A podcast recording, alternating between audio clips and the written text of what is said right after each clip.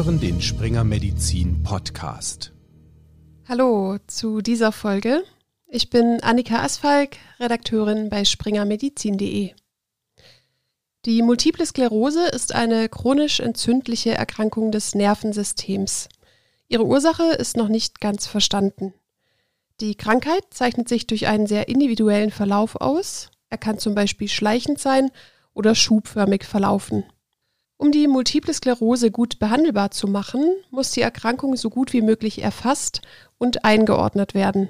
Das ist gar nicht so trivial, wie es sich anhört. Doch das diagnostische Instrumentarium entwickelt sich rasant weiter und wird immer präziser. Am Multiple Sklerose Zentrum in Dresden forscht Professor Tjalf Ziemsen und sein Team zu verschiedenen neuen Entwicklungen bei der MS. Professor Ziemsen hat 2006 das Zentrum mitgegründet und ist aktuell auch stellvertretender Klinikdirektor der Poliklinik für Neurologie. Und besonders die Diagnostik liegt ihm am Herzen. Viel Forschung gibt es in diesem Bereich aktuell zu blutbasierten Biomarkern, besonders zu den Neurofilamenten, kurz NFL. Und Professor Ziemsen konnte in der Klinik bereits Erfahrungen mit diesem Biomarker sammeln. Was sind die Vor- und Nachteile dieses Biomarkers? Wie ist er im Rahmen der Standarddiagnostik einzuordnen? Und welche Bedeutung hat er für den ärztlichen Alltag und natürlich für die Betroffenen. Dazu habe ich mit ihm gesprochen. Herzlich willkommen, Professor Ziemsen im Springer Medizin Podcast. Sehr schön, dass Sie mit mir sprechen heute. Ja, herzlichen Dank selbst, dass ich eingeladen worden bin und ein bisschen äh, zur Erweiterung des Wissens beitragen kann. Das hoffen wir. Genau, wir sprechen heute über die ähm, Diagnostik bei der multiplen Sklerose, Wieso ist es denn so wichtig, nachdem man die Erstdiagnose gestellt hat, weitere Nachfolgeuntersuchungen zu machen? Wieso ist das so relevant? Ja, die Multiple Sklerose ist ja eine chronische Erkrankung. Das heißt, wenn ich die Erkrankung einmal diagnostiziere, begleitet sie mich praktisch den Rest des Lebens. Und das kann sie eben halt natürlich in einer sehr unterschiedlichen Ausprägung, variablen Intensität halt tun. Und deshalb ist es wichtig, wenn ich die Erkrankung einmal festgestellt habe, und dann natürlich auch interveniere mit Möglichkeiten, die ich ja heutzutage habe, medikamentös dort zu therapieren, dass ich da eben halt dann natürlich auch schaue, wie gut spricht die Therapie an, wie läuft die Multiple Sklerose. Ähm, es ist nicht so wie bei einer Tumorerkrankung, wo ich dann einmal eine Intervention stelle ähm, und dann eben halt entweder eine Heilung sehe oder nicht. Aber selbst da muss ich ja auch monitorieren dann im, in der Tumornachsorge. Bei der MS ist es so, dass es eben halt eine chronische Erkrankung ist, die immer sich variabel stellen kann, die auch mal mit mehr Krankheitsaktivität, mit weniger, weniger Krankheitsaktivität sich darstellen kann. Und deshalb ist dieses Monitoring, wenn ich die Erkrankung einmal festgestellt habe, lebenslang notwendig. Was sind denn beim Monitoring besonders drängende Probleme oder sagen wir Herausforderungen, denen Sie mit Ihrer Forschung am MS-Zentrum in Dresden begegnen? Also ein Riesenproblem ist natürlich die ähm, Schnittstelle Radiologie, Neurologie. Ne, wir wissen heutzutage, dass standardisierte MRTs, die vergleichbar mit neuen Methoden ausgewertet werden, dass die halt viel, viel mehr Informationen bieten. Das ist aber vielen Radiologen nicht so klar, warum wir eben halt wirklich granuläre Informationen haben oder welcher Stellenwert eigentlich in diesen regelmäßig durchzuführenden MRTs äh, drinsteckt. Und da ist immer, glaube ich, Schnittstellen haben immer die Probleme, dass man da eben halt sehr viel Überzeugungsarbeit auf beiden Seiten ähm, leisten muss. Und das ist, glaube ich, eine der, der Hauptpunkte, die man angeht, dass wirklich dem Radiologen klar wird, wie essentiell die Information ist, die er mit regelmäßigen MRTs uns bereitstellen kann. Zweiter Punkt ist natürlich das klinische Monitoring. Klinisches Monitoring kostet Zeit. Man kann versuchen, digitale ähm, Tests mit reinzunehmen, die der Patient selbst macht. Aber da ist natürlich jetzt draußen in der Praxis natürlich, gerade wenn, wenn die Zeit, die man mit dem Patienten verbringt oder die an Ressourcen zur Verfügung stehen, natürlich beschränkt äh, sind, dann müssen wir natürlich uns da genau Gedanken machen, wie können wir da den Alltag erleichtern, wie kann der Patient selbst Funktionstests durchführen. Das ist auch eine Sache, die im Fluss ist und wo wir natürlich nicht dem Arzt noch zusätzliche Messungen aufbürden können, sondern wo wir schauen müssen, wie wir das Ganze vereinfachen. Und dann last but not least natürlich die Möglichkeit von Biomarkern, die wir zum Beispiel im, im Blut halt haben. Da haben wir jetzt ähm, eben halt Biomarker, die wir ähm, schon in das Management von MS-Patienten integrieren können, wo wir natürlich das Problem haben, dass sie noch nicht breit messbar sind, dass sie noch nicht erstattet werden von den Krankenkassen. Also da haben wir eben halt den, den Klassiker, dass da Möglichkeiten bestehen, die aber im Moment eben halt aus, aus ähm, Erstattungsgründen und Verfügbarkeitsgründen noch nicht in den äh, ärztlichen Alltag integriert werden können. Und wann würden denn solche Biomarker zum Einsatz kommen, wenn sie denn erstattet werden würden? Genau. Also das Problem ist natürlich, dass, dass die Entwicklung von Biomarkern eigentlich, wenn man genau hinschaut, ähnlich aufwendig ist wie die Entwicklung eines neuen Medikaments. Es ist immer sehr charmant, nicht? Und es ist immer die erste Arbeit, wo man zeigt, oh, das ist ein möglicher Biomarker, das ist immer ein Spektakel und da freut man sich immer. Aber das Problem ist, und das erkennen wir jetzt gerade auch so bei solchen, bei solchen Biomarkern wie zum Beispiel beim, beim Leichtketten-Neurofilament, dass da natürlich, wenn ich einmal beschrieben habe, dass das ein sinnvoller Biomarker ist, um Neurodestruktion jetzt auch bei der MS messbar zu machen, dass da natürlich dann die, die, die Feinarbeit, also wie kann ich dann eben halt beim individuellen Patienten das voraussagen, was äh, macht zum Beispiel das Alter mit diesem Biomarker. Ne? Also wenn ich natürlich eine 20er-Truppe habe von Patienten, die alle jung sind, ja, und ich erhebe dann bestimmte Werte, das ist natürlich was ganz anderes, als wenn ich jetzt natürlich jeden beliebigen Patienten in der, aus der Sprechstunde mit diesem Biomarker untersuchen will und stelle auf einmal fest, oh ja, da sind auch viele ältere Patienten dabei. Wie sieht es denn mit der Altersabhängigkeit dieses Biomarkers aus? Und deshalb sind wir sehr froh, dass eben halt in den letzten Jahren, gerade was, äh, was das Leichtketten-Neurofilament angeht, dass da sehr, sehr viele Arbeiten sich jetzt konzentrieren, dass es eben halt darum geht, wie sieht das eben halt mit der Altersabhängigkeit aus? Wie sieht das zum Beispiel aus mit dem, wir wissen, dass der Body Mass Index wahrscheinlich auch eine Rolle spielt, aber auch Komorbiditäten. Ne? Also wie sieht es aus, wenn, wenn Patienten zum Beispiel eine Nierenerkrankung haben? Was, was bedeutet das damit? Und das sind halt alle diese kleinen Details, die ähnlich wie ein Medikament, was in eine große Zulassungsstudie kommt, eben halt erhoben werden müssen.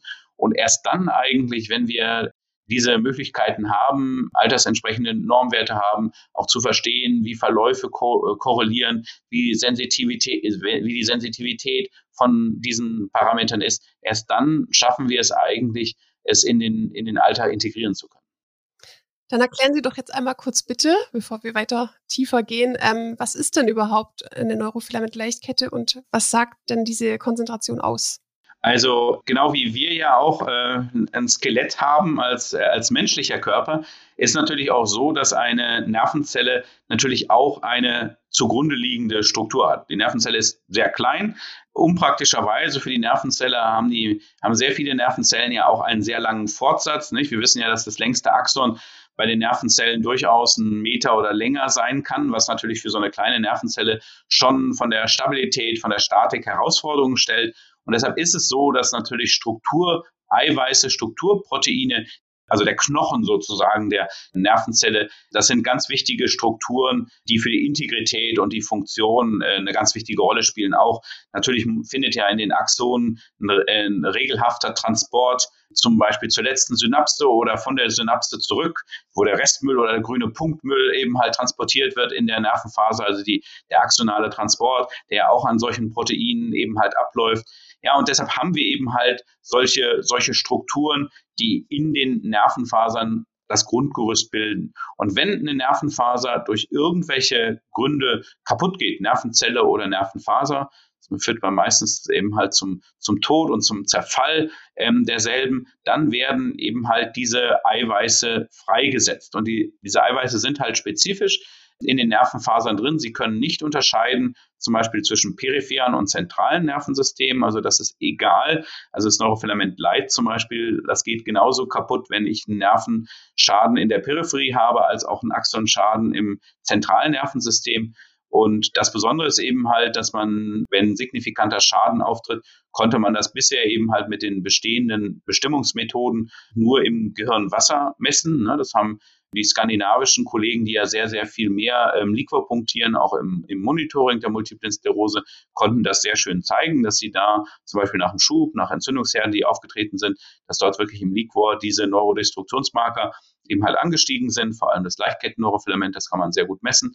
Und heutzutage ist es eben halt mit einer Verbesserung der Methodik, die eben halt ja durch Digitalisierung von ELISA-Technologien, jetzt mit der sogenannten Single-Molecule-Analyse, der Simoa-Analyse, dass ich damit halt schaffe, auch diese Stoffe in den niedrigen Konzentrationen des Blutes nachzuweisen. Und das ist natürlich ein nächster Punkt, wenn ich natürlich einen Marker habe, der im Liquor funktioniert, ja schön und gut, aber das ist ein Punkt, der sich nie eignen wird, um in die breite Klinik einzutreten.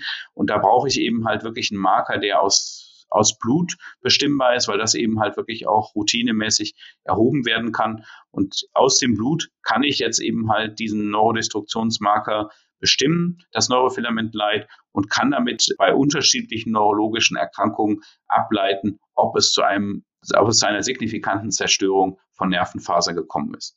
Aber das ist eben halt unspezifisch. Also natürlich macht die, der MS-Entzündungsherd macht das, aber wenn Sie natürlich ein Schädelhirntrauma haben oder auch bei vielen neurodegenerativen Erkrankungen, ne, wir wissen beim Alzheimer oder auch bei der Motorneuronerkrankung, bei der ALS äh, oder auch beim Parkinson, ne, das sind sehr gute Marker, die uns eben halt auch bei diesen neurodegenerativen Erkrankungen sagen können, dass Nervenzellen zugrunde gehen, dann kommt es zu einer Erhöhung des Neurofilaments. Also es ist jetzt nicht der MS-Marker oder der Parkinson-Marker, sondern es ist der neurologische Marker, der uns das sagt, aber der uns eben halt erlaubt, das Ausmaß an Zerfall von ähm, Axonen messbar zu machen. Wenn also die Krankheitsaktivität der MS zunimmt, dann steigt im Blut die Konzentration von NFL an. Wie das in der Praxis nutzbar ist, das konnten Professor Ziemsen und sein Team bereits erproben. Also wir haben es zum Beispiel ja jetzt begonnen, eben halt vor vier Jahren schon einzusetzen bei den sogenannten Immunrekonstitutionstherapien, bei den Impulstherapien. Das sind ja Therapien wie es ähm, Alemtuzumab oder wie es Cladribin, wo ich einmal eine MS-Therapie gebe, dann wird das Immunsystem runtergefahren, wieder hochgefahren und dann ist der Patient stabil, ohne dass eine weitere Therapie gegeben wird. Und wir haben das Neurofilament da zum Beispiel eingesetzt, ob es uns sagen kann, äh, voraussagen kann, dass ein Patient jetzt zum Beispiel wieder Krankheitsaktivität entwickelt und zum Beispiel dann neuen Zyklus einer Immunrekonstitutionstherapie bekommen muss. Und wir haben halt gesehen, dass ein halbes Jahr bevor der Patient dann einen klinischen Schub bekommen hat oder eben halt eine MRT-Läsion halt gezeigt hat, dass man eigentlich an dem Biomarker es hätte schon erkennen können, dass eben halt Krankheitsaktivität wieder reinkommt. Sie haben jetzt vorhin schon angesprochen, dass es eben wichtig ist, um jetzt für eine Patientin oder einen Patienten eine Aussage zu treffen, solche Referenzwerte zu haben. Es gibt eine ganz spannende Arbeit von einem Team aus Basel, die jetzt eben das auch auf dem BMI und das Alter normiert haben. Glauben Sie, dass wenn es noch mehr solche Arbeiten gibt, die dann ganz klar sagen, für dieses Alter, für diesen BMI, vielleicht sogar auch noch für diese Komorbidität haben wir jetzt hier Referenzdaten, dass es dann auch wirklich breit zum Einsatz kommen kann? Absolut, absolut. Also ich glaube, das sind gerade diese Studien, die wir benötigen. Wir selbst sind da zum Beispiel auch in einem Konsortium mit, mit, äh, mit amerikanischen Partnern dabei und wir haben zum Beispiel jetzt untersucht, auch diese Fragestellung natürlich altersentsprechende Werte, auch wir haben eine große Kohorte gehabt, wo wir das mit MRT-Daten jetzt wirklich äh, bei MS-Patienten vergleichen können. Und was unsere Spezialität auch dort bei dem Paper war, dass wir versucht haben, den Essay noch etwas zu vereinfachen, also wirklich auf eine Plattform zu gehen, die in verschiedenen Zentrallabors ist. Der, der Simoa ist ja immer noch eine sehr, sehr forschungslastige teure ähm, äh, Möglichkeit, eben halt Neurofilament zu messen. Aber wenn man zum Beispiel in die, in die wirklich verbreiteten Laborroboter oder in die Laborgeräte reinkommt, die in verschiedenen Zentrallabors halt dort sind, wo die, wo eben halt schon viele Dinge bestimmt werden und da kann das Neurofilament eben halt integriert werden. Wir haben es zum Beispiel jetzt mit, da mit dem Siemens-Roboter-System, ähm, wo wir das eben halt in der Arbeit versucht haben zu integrieren und wo wir gezeigt haben, dass auch das funktioniert. Und das sind eben halt gerade die Arbeiten, die wir brauchen, altersentsprechende Werte und ähm, eben halt dann neue Plattformen, äh, Body Mass Index. Wir brauchen jetzt noch mal ein bisschen mehr Daten dazu, auch was Komorbiditäten eben halt angeht. Ne? Also es kann natürlich sein, dass ein, ein Patient, der Diabetes hat, kann es natürlich auch eben halt entsprechend zu zu Neurodestruktionen kommen, ne, weil der auch natürlich beim Diabetes ist, ähm, zu Schäden von Axonen kommen kann oder eben halt andere Dinge. Wir haben jetzt auch eine Studie gemacht. Ähm, wir haben im Rahmen mit unserem Psychologen haben wir akut Alkohol intoxikiert und haben jetzt da eben halt mal geschaut, also mit Studenten, mit gesunden Studenten, die haben wir akut eben halt mal auf 1,5 Promille gebracht und da halt geschaut, macht das was mit den Neurofilamenten. Also auch damit man da versteht, wie kann ich das jetzt werten? Ist jetzt, wenn der Patient jetzt eine durchzechte Nacht gestern hatte, kann das irgendwelche Folgen haben? Also das sind gerade die Punkte, die man jetzt eben halt zusammentragen muss und die dazu beitragen werden, dass der Marker ähm, sich dann eben halt etablieren wird. Mhm. Und ist es ein Unterschied, ob wir jetzt von einer ähm, MS mit Schüben oder von einer progredienten MS sprechen? Ich denke schon. Also gerade was das Neurofilament Light angeht, kann uns das sehr schön Krankheitsaktivität zeigen und es ist eben halt sehr schön beim schubförmigen Patienten, sehr schön korrelierend auch mit neuen Läsionen, mit Schubaktivität. ob das jetzt der beste Marker ist, um eben halt auch den progredienten Charakter eben halt abzubilden, da bin ich, da bin ich etwas skeptisch. Da gibt es ja auch noch andere Neurodestruktionsmarker, die man äh, mit einbeziehen kann in seine Überlegung.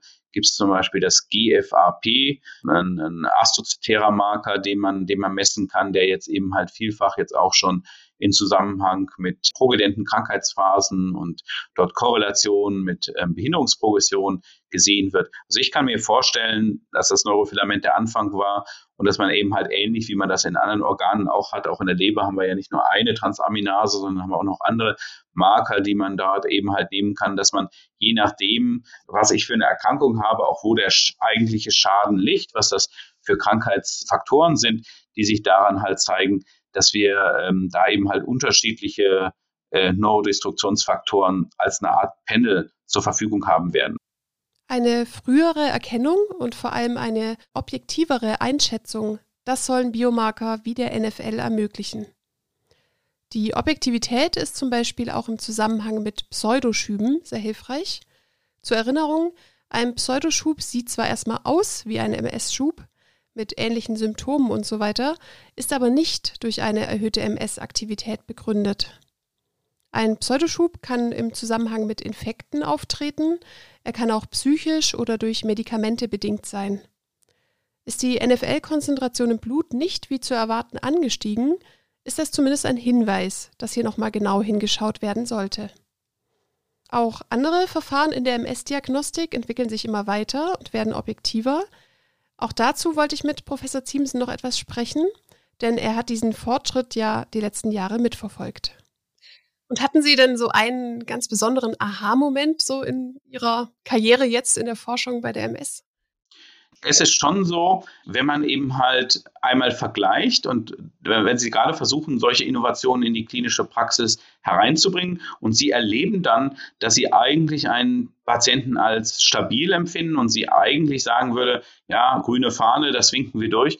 Und auf der anderen Seite sehen Sie eben halt eine der Techniken, die Sie angewendet haben, die zeigt halt, dass eben halt es nicht gut ist. Ja, also dass Sie zum Beispiel, wenn Sie sehen, ein Patient, den hätten Sie eigentlich durchgewunken, aber wenn er jetzt in seiner digitalen App ähm, seine Funktionen ähm, selbst erfasst, da sehen Sie eindeutig, dass da eine Schubsymptomatik im Einlaufen ist. Aber wenn, aber wenn der Patient jetzt bei Ihnen ist, haben Sie das noch nicht erkannt. Wenn ich einen Blutmarker habe, an dem ich jetzt nicht irgendwie das Bauchgefühl sprechen lassen muss, dann werden halt viele Kollegen auch sehen, was für einen Stellenwert eben halt dort objektive Befunde hat. Und je mehr sie eben halt wirklich gezeigt bekommen, dass wirklich diese, diese Innovationen ihnen wirklich nochmal einen anderen Insight geben und dem Patienten wirklich nochmal anders erfassbar machen. Ich glaube, das ist sehr eindrücklich. Und wenn Sie diesen Aha-Effekt haben, dann wissen Sie, dass es halt keine Spielerei mehr ist, sondern dass es wirklich ein objektiver, moderner Ansatz ist, wo man diese Dinge mit erfassen kann. Die Technik und die Verfahren stehen quasi in den Startlöchern, aber an der Umsetzung und Anwendung in der Breite hapert es noch etwas. Ich glaube, dass das Problem wird sein, dass diese Disziplin eben halt des Monitorings, dass das ähnlich ähm, in den Vordergrund rücken muss, wie wir das mit neuen Therapien halt haben. Also im Moment ist es so, dass man therapeutische Innovationen ähm, sehr in den Vordergrund packt. Ich, das sehe ich auch so. Ich bin sehr dankbar für jede therapeutische Innovation, die wir haben. Aber je mehr Innovationen wir von der Seite haben, desto wichtiger wird es ja auch, wann wir die einsetzen und wie wir Patienten charakterisieren, die dann speziell für eine Therapie geeignet sind. Und dafür müssen die verschiedenen Befunde standardisiert erfasst und verfügbar gemacht werden. Eine schöne bildliche Beschreibung für dieses Datensammelsurium ist der digitale Zwilling. Wir wollen ja den Patienten mit all seinen Befunden, mit all seiner Charakterisierung, also all das, was wir jetzt eben in den Biomarkern besprochen haben, wollen wir halt in einer Form visualisieren und auch dem Patienten und natürlich dem Behandler und dem Hausarzt rückmelden, dass ich wirklich diese Daten habe und aufgrund dieser Daten Entscheidungen fällen können. Und wir sehen jetzt zum Beispiel, ne, also wir haben halt dieses Konzept ja vorgestellt und wir sehen, dass viele Patienten uns ansprechen, okay, also wir verstehen das, wir wollen mithelfen, das Konzept grundsätzlich zu entwickeln des digitalen Zwillings, aber auch natürlich ihren eigenen digitalen Zwilling mitbauen, die verstehen, wie wichtig das ist, dass ich halt meine eigene MS granulärer ähm, charakterisiere. Ne, und wenn wir natürlich dann die Energie des Patienten noch mit dazu nehmen und den Drive von der Seite, ich glaube, dann können wir uns ganz gut entwickeln. Also es muss halt klar sein, dieses Granulärere ist halt Bedingung dafür, dass wir wirklich in unserer MS-Therapie besser werden. Und im Moment sind wir an so einem Schritt, dass wir vielleicht Schübe zählen, dass wir vielleicht sehr, sehr grob die Behinderung messen, aber mehr machen wir im Moment nicht. Und wenn wir wirklich den nächsten Schritt weiter wollen und wirklich, ähm, wie das zum Beispiel in der Onkologie ist, die halt sehr viel personalisierter behandeln wollen, müssen wir aber auch granulärer werden. Wir haben halt leider keinen Tumor, den wir irgendwie bioptieren können, wo wir eine Histologie von machen können, wo in der Onkologie ja sehr viel hilft, sondern wir müssen uns die Biomarker oder die Marker dafür müssen wir uns auf anderem Wege besorgen und da ist es eben halt so wichtig, dass wir da eben halt diese Matrix, über die wir gesprochen haben, seien es nun blutbasierte Biomarker, seien es nun digital erhobene Biomarker, sei es nun Bildgebung, ähm, die wir haben, seien es nun patientenberichtete Endpunkte, die auch eine ganz wichtige Rolle spielen, ne, wie wir das schaffen, das in ein Gesamtbild zu integrieren, um eben halt damit dann das Management des Patienten zu verbessern. Ja, vielen Dank für dieses tolle Gespräch ja, wir haben ja dazu beigetragen, dass jetzt dann auch die hoffentlich, äh, dass eben halt diese Innovation dann weitergetragen wird und dass jenseits der therapeutischen Innovation, glaube ich, diese diagnostische Monitoring-Innovation, dass die eben halt auch ähm, Einzug findet, weil letztlich nur das beide, beide Kombinationen, innovative Therapie und innovative Monitoring-Diagnostik, tragen halt dazu bei, dass wir unsere Patienten besser managen können. Liebe Hörerinnen und Hörer, von mir gibt es zum Ende dieser Folge und zum Ende dieses komplexen Themas natürlich wieder ein paar Lektürehinweise. Eine wirklich informative Serie zur Diagnostik der multiplen Sklerose aus der Zeitschrift DNP möchte ich Ihnen ans Herz legen. Dort finden Sie zu verschiedenen Aspekten der MS-Diagnostik Übersichtsartikel, die neue Erkenntnisse praxisnah aufarbeiten, zur Radiologie, zu Biomarkern, zur Ganganalyse und, und, und. Ja, und damit verabschiede ich mich und bedanke mich sehr für das Interesse. Machen Sie es gut und bis bald.